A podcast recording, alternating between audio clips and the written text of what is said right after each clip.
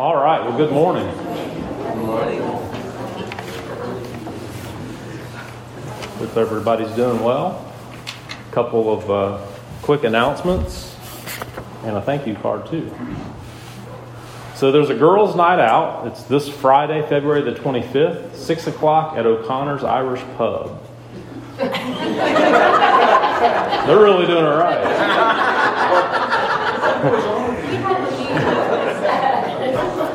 Bev, do you have anything to say? It's a separate meeting room. Separate meeting room. You're not sitting at the bar. It says, join us for a night of food, fun, and fellowship. We'll be enjoying pizza and appetizers in the party room. Feel free to bring a friend or family member. The more the merrier. I think these are in the back, aren't they? Cheers. Cheers. All right, and we have a thank you card. Cody, Bo, and I want to thank you all for the thoughts, prayers, and gracious gifts we have received since the tornado. We have seen God's work in so many ways throughout this process, one way being the amazing people He has blessed us with in our lives. I'm so grateful for our church that will forever feel like home whenever I travel back to Ohio. You're all amazing. And once again, thank you so much. With love, Caitlin, Cody, and Bo. So we'll post that on the board, too. All right, so let's see. Tonight we'll have Sunday night fellowship, and then we'll also have a quick business meeting right after that. And then next Sunday night, we're actually going to have a potluck dinner. We're going to assign a few ladies to run with that and make sure we have some food lined up, and then everybody can just bring a covered dish or dessert. And looking forward to that. Always good to eat, right? And we're basically going to be celebrating paying off the facility over there. So Patty, how long has that been? 2009. 2009. So that's awesome. Let's see, any other announcements? Oh, women's mentoring today after church? We have food. Have food? All the women are invited. Men and kids, if you want to stick around, we can get some pizza or something. So let me know. We'll figure that out. I think that's about it, isn't it? So if y'all stand, we'll have a verse of a song.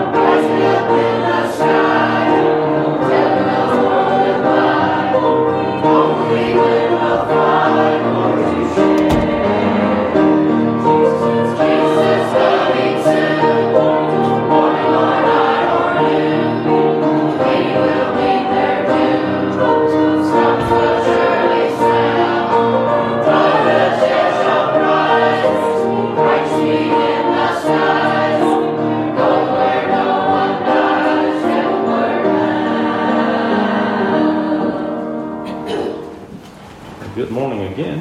Gotta find my spot here.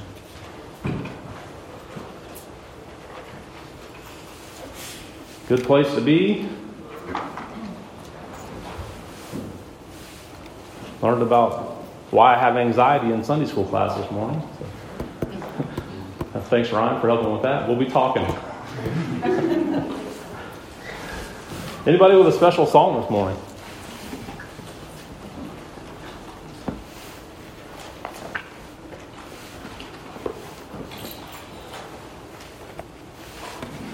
Well, if you got your Bibles, turn over to the 2nd chapter of Hebrews.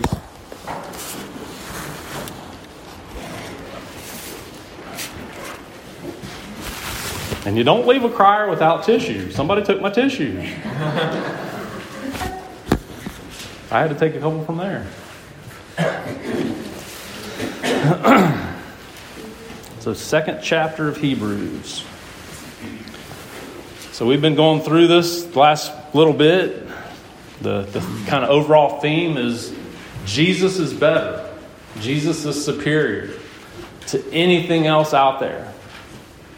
Anything, you know, that you're holding on to, Jesus is better. And it's all about him being exalted in all this.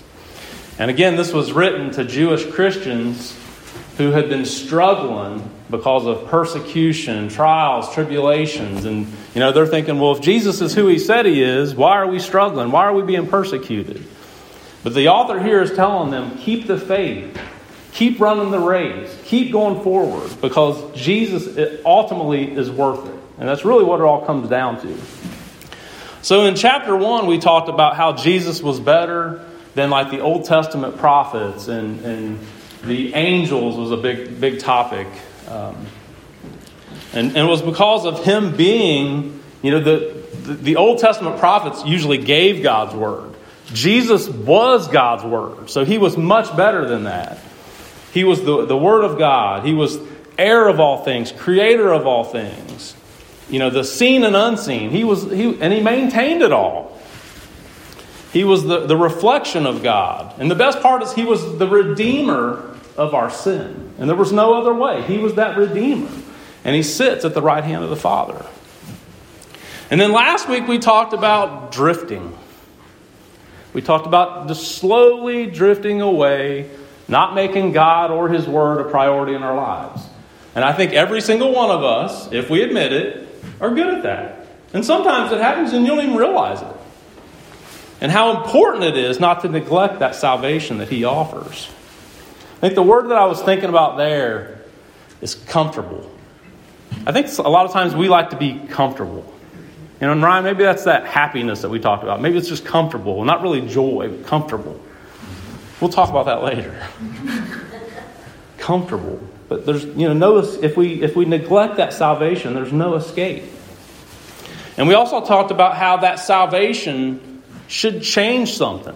Like there should be, if you've been saved, there should be something different about you. God should change you from the inside out. And if you're the same person that you were, if you're doing all the same things that you had been doing all your life, something didn't change. Maybe you didn't get it. But it's important. So we want to continue right there where we left off last week. So we'll read starting at the 5th verse. We'll just read through the rest of it. We may not get through it, but we'll read it. We'll be in a few other places today too. Psalms chapter 8 is another one, if you want to mark that one. All right. For it was not to angels that God subjected the world to come, of which we are speaking. It has been testified somewhere, what is man that you are mindful of him, or the son of man that you care for him? You made him for a little while lower than the angels. You have crowned him with glory and honor, putting everything in subjection under his feet. Now in putting everything in subjection to him, he left nothing outside his control. At present, we do not yet see everything in subjection to him, but we see him who for a little while was made lower than the angels, namely Jesus, crowned with glory and honor because of the suffering of death, so that by the grace of God he might taste death for everyone. For it was fitting that he, for whom and by whom all things exist, and bringing many sons to glory, should make the founder of their salvation perfect through suffering.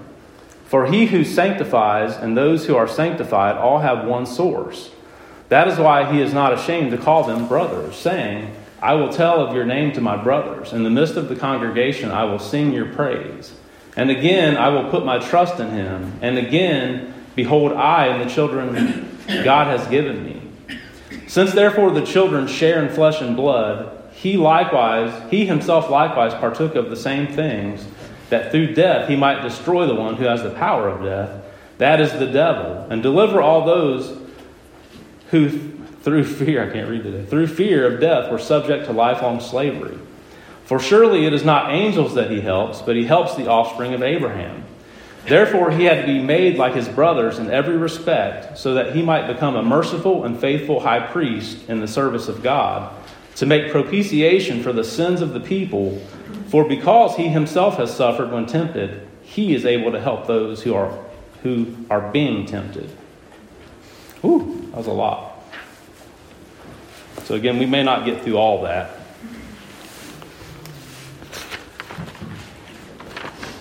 We'll maybe touch on a few pieces here and there.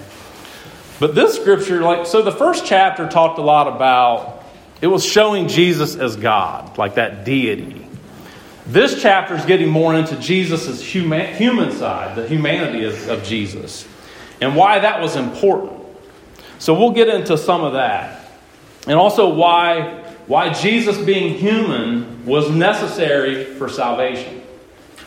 So, and I think you can read this stuff, and it can be very confusing. And you can, we talked a little bit the other day about just reading through it, and you kind of pass over things. But it's kind of plain, really. But I pray that God, helps reveal all that this morning. So the first verse there, he says, "For it was not to angels that God subjected the world to come, of which we are speaking." It was not to angels that God subjected the world to come. So if it wasn't to angels, who was it?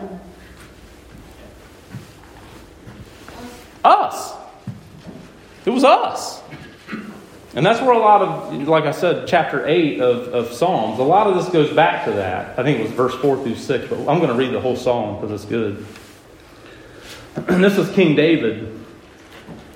O Lord, our God, O Lord, our Lord, how majestic is your name in all the earth. You have set your glory above the heavens. Out of the mouth of babies and infants you have established strength because of your foes, to still the enemy and the avenger. When I look at your heavens, the work of your fingers, the moon and the stars which you have set in place, what is man that you are mindful of him, and the son of man that you care for him? Yet you have made him a little lower than the heavenly beings and crowned him with glory and honor. You have given him dominion over the works of your hands. You have put all things under his feet, all sheep and oxen and all the beasts of the field, the birds of the heavens and the fish of the sea. Whatever passes along the paths of seas, our Lord, our God, how majestic is your name in all the earth. Can't you just imagine David kind of just sitting there and under the stars thinking of how great God is? And he said this. Pretty amazing. But if you go back, to Genesis, I believe it was chapter 28, where we had the creation story. God gave them a few commands, Adam and Eve at that time. What were they? Anybody remember? Don't eat from the tree of life. That was, yeah. Be fruitful and multiply the earth, subdue it, and have dominion over what? Everything else. The animal, everything. So that's what a lot of this is coming back to. Because I think when you first read this, you're thinking Jesus, right? But it's really referring back to that. But think about the garden at the time. It was perfect, wasn't it? God saw it and said it was good. And then what happened? The fall. The fall. The fall of man. So we, mankind, appear to mess it all up. We appear to mess it all up by sin. Because we wanted to be like God. And because of that sin, every single human born inherited that sin. You know, I think a lot of people don't understand that. Well, why am I a sinful person? I didn't do anything bad.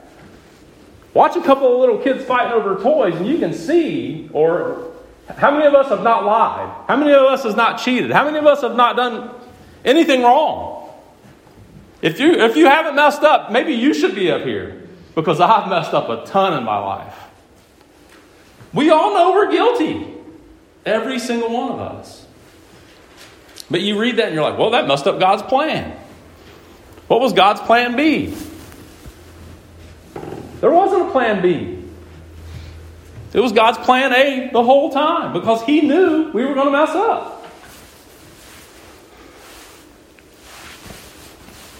And that sin broke that relationship with God.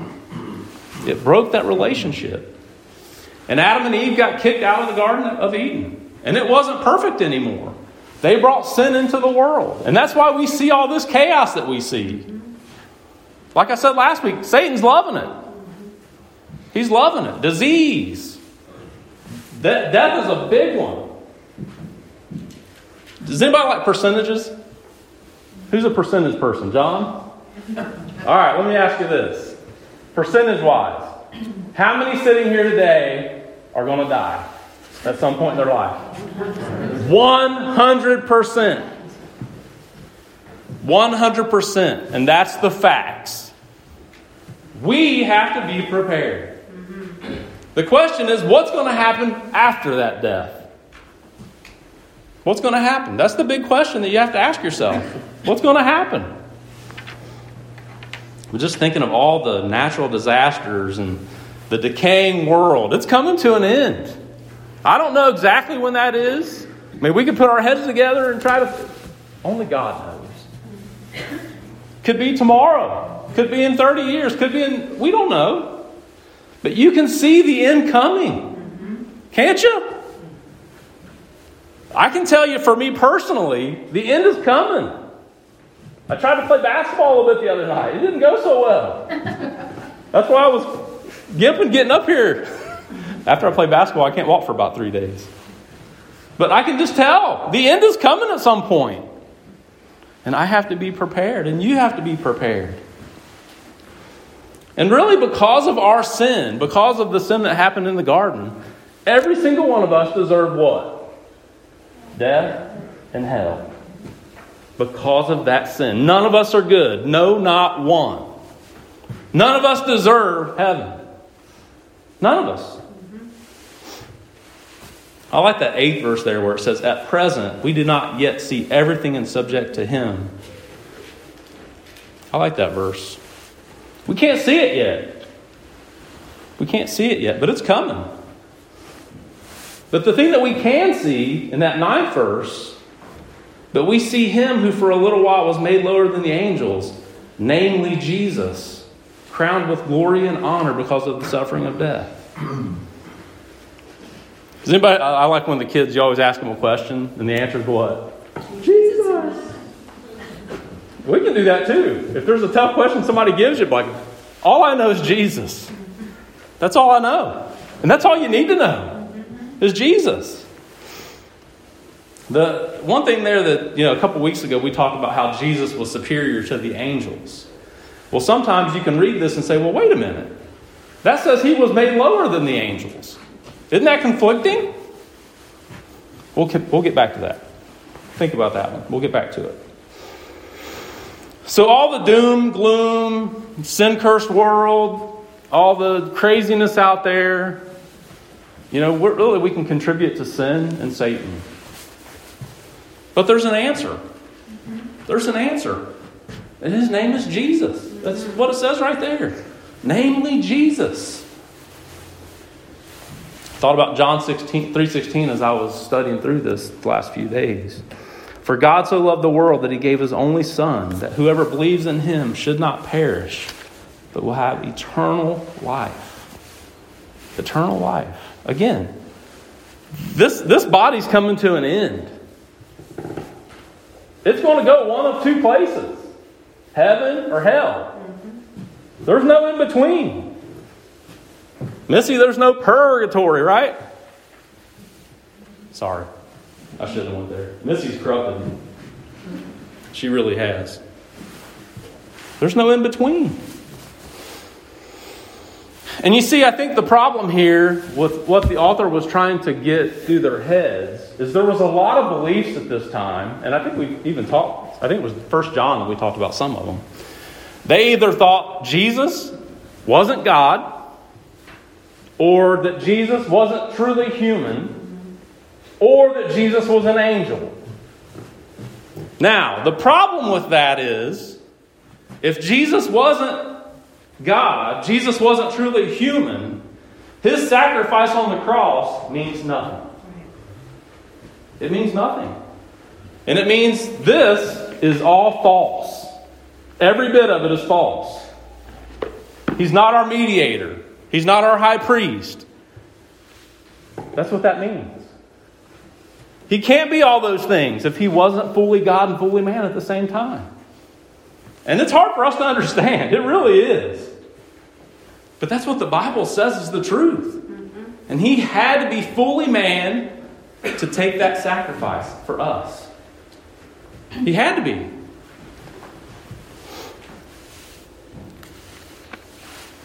like I said, it was God's plan all along. He knew it was going to happen. Before the foundation of the world, Christ was as a lamb slain. How can that be a plan B? How can that be plan B? It wasn't. We messed up. We messed up.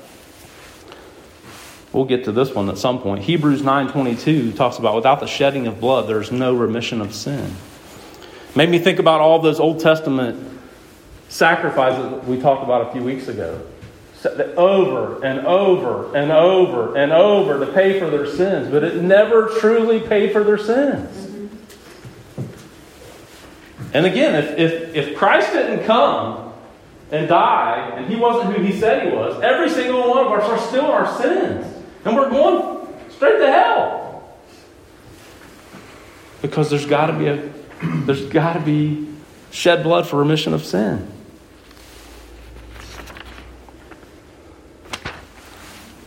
But what's awesome is Jesus miraculously came to this earth through a young girl that was a virgin. And again, everybody's like, I can't explain that. Can't understand that. God can do anything whenever he wants. But that was the solution for the sin problem. Jesus came to this earth. God came to this earth, lived 33 and a half years without sin. And again, that's another thing that we can't comprehend because we can't live 5 minutes without sin. But that's the only way that it worked. That's the only way. He lived 33 and a half years without sin. Then he was betrayed by his friend. He loved him. He was betrayed by him. He was beaten. He was scourged. We talked about that before. The whip with the ends on it that just stuck into your flesh and pulled it off. He went through all that.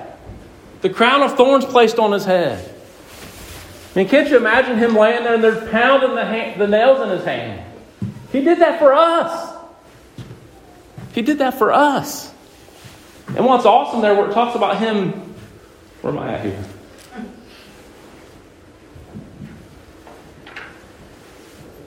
Where him tasting death for everyone. You know, a lot of people want us to think that Jesus only tasted death for us Christians, us good people. That's not true. Jesus tasted death for everyone. His hope is that everyone comes to him except salvation.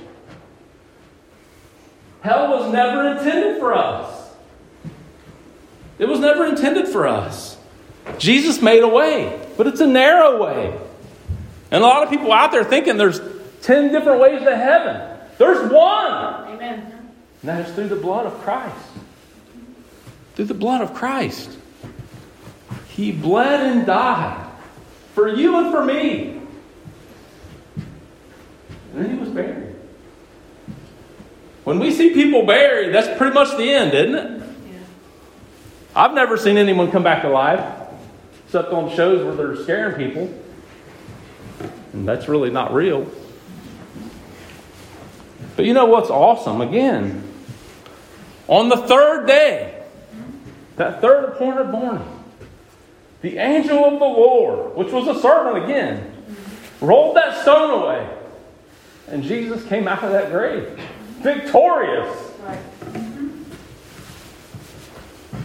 That was the only way. That was the only way that we had any hope. Mm-hmm. He was victorious. And it says there were hundreds of people that actually saw him after that. Hundreds of people that witnessed it, that were with him. Was it Thomas that put his fingers in his hands and in his side? It was him. He was alive. Another point to think about. We don't have to fear death. It's not the end. If you are a true believer of Christ, it's not the end. It is actually the beginning of eternity. And he's going to put us back where we were supposed to be. And we're going to rule with him forever. Forever. Amen. We're going to be over the angels. That's awesome. As a child of God, you're an heir of God. You're joint heirs with Christ who came and died for us. That's awesome. Mm-hmm. It don't get any better than that out there, folks. Mm-hmm. It don't get any better than that. But now, he can be that mediator. He can be that propitiation for our sin debt. He paid it all on the cross. He can be our high priest because he came. He lived as a human. He knows what we're going through. And all this is what separates Christianity from every other religion. Mm-hmm. God came down to us to fix the problem that we couldn't fix ourselves. He came down to us. That's amazing. None of us are worthy. None of us are worth it. But he came and died in our place anyway. And as a 9-year-old boy, I really didn't understand that much, to be honest with you. As I was going through my teenage years, I done what I wanted, when I wanted to do it. Sin is bad. But again, that's what happens when you start drifting and neglecting what you're supposed to be doing. And making God a priority in your life. But he loved us so much. Can you imagine loving someone that much that you were willing to come and die for them? Can you imagine that? He loved us so much. And then he wanted that relationship with us. I mean, he could have made us love him.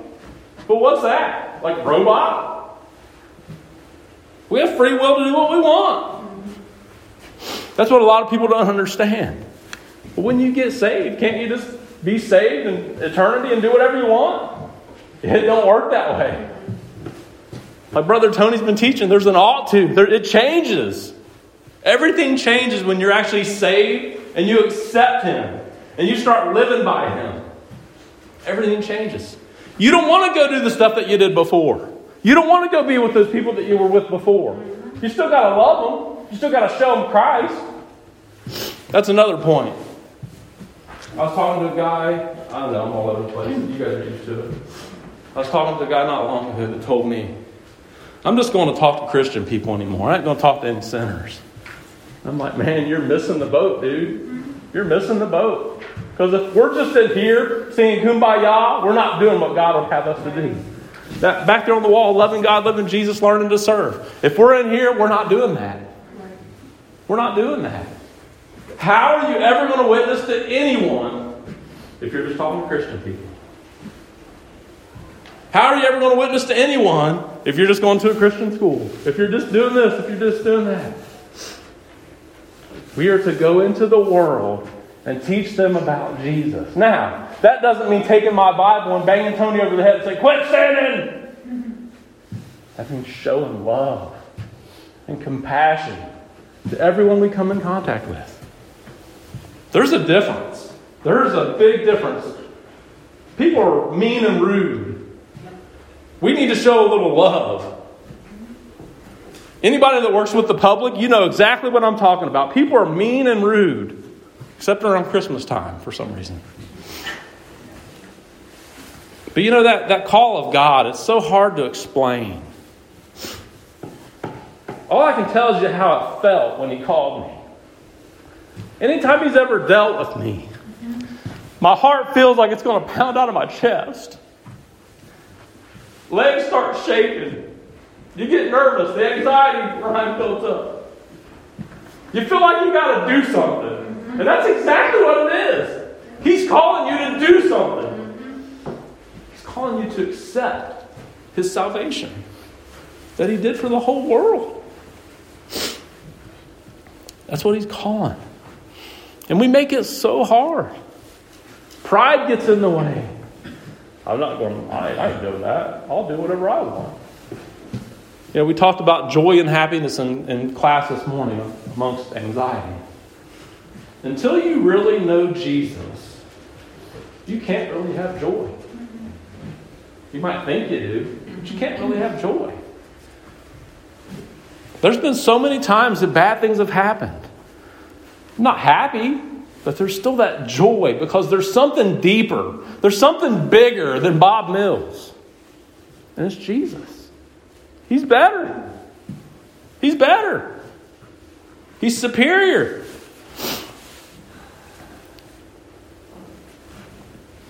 And so to accept that call, I think, again, we make it so hard. It's just like acknowledging, yeah, I'm bad. I've sinned.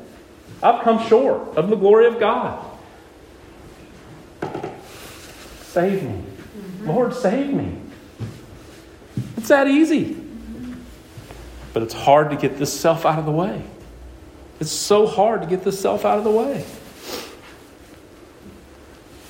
Boy, I don't know about you guys, but when that is pumping, I don't know how you can turn it away. Because there's nothing else that does that. There's nothing else that does that but God. And if that's happening, don't turn them away. Because you're not guaranteed to get that opportunity again. You know, the other thing, I know a lot of times we, you know, expect people to come out here and bow down and, you know, cry out to God and flow tears everywhere. That doesn't have to happen either. This altar is God's altar. Mm-hmm. It's not my altar. It's not your altar. It's God's altar. What this is for all of us to come together and love each other and pray and glorify Him. That's what that's for. We've kind of got out of that habit over the years of coming up here. Not a good thing, I don't think. Sorry, tangent. But this morning, I really want to ask the question. Is God calling to you? Is He calling to your heart? Again, going back to the scripture, He's better than anything that we know. He's better than any of it. Anything that's out there. And everybody can tell you there's so much that people are trying to fill out there. Drugs, alcohol, sex, everything else. There's so many things out there that everybody's trying to fill that void with. And it does not work. It doesn't work. The only thing that truly works is a relationship with our living Heavenly Father. He's alive. He's not dead like all those other religions. He's not in a grave. He came out of that grave. That is awesome.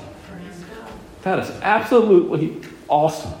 And not one of us deserved it. But His grace, I love the word awesome. Can't you tell? His grace is awesome. And He can save you right now. Before you walk out those doors, He can change your life forever. And that's what I've been praying for the last few weeks, that He would change someone's life. Because I know, without a shadow of doubt, He is calling someone to salvation here this morning. I just know. I've been so struggling with this message this week. Ask Amanda. I've been struggling with it because I know there's someone out there that needs it. It's so hard to tell someone that needs to hear something. Mm-hmm. But God's Word is good. Mm-hmm. God is good. You'll never, ever regret it. Mm-hmm. No matter what. No matter if your family doesn't believe it. No matter if it doesn't matter. I can't even say it enough. It will change your life forever. It is the biggest decision you will ever make in your life. Yes, it is. And you'll never regret it. I'm going to ask for a verse of the song. If you're here this morning, you need to accept Him. You don't necessarily have to come up here. Just cry out to Him, Lord, save me. I don't deserve it. I'm a sinner. I know He can save you this morning. Because He did me when I was 9 years old. He saved me when I was 9 years old, and He can save you this morning. Let's all stand and have one verse of a song.